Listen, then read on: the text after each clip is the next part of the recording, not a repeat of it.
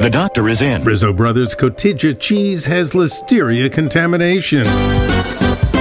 The FDA and the Rizo Brothers California Creamery are recalling Rizo Brothers A's Cotija Mexican grating cheese due to Listeria monocytogenes contamination. Now, this bacterium causes a severe and sometimes fatal systemic infection in the very young, older, frail individuals and in those with weakened immune systems. Listeria can also trigger miscarriages and stillbirths. Affected is batch number 4DW 23318 with a sell by date of 512 2024. Do not consume this cheese. Return it to the place of purchase for a refund.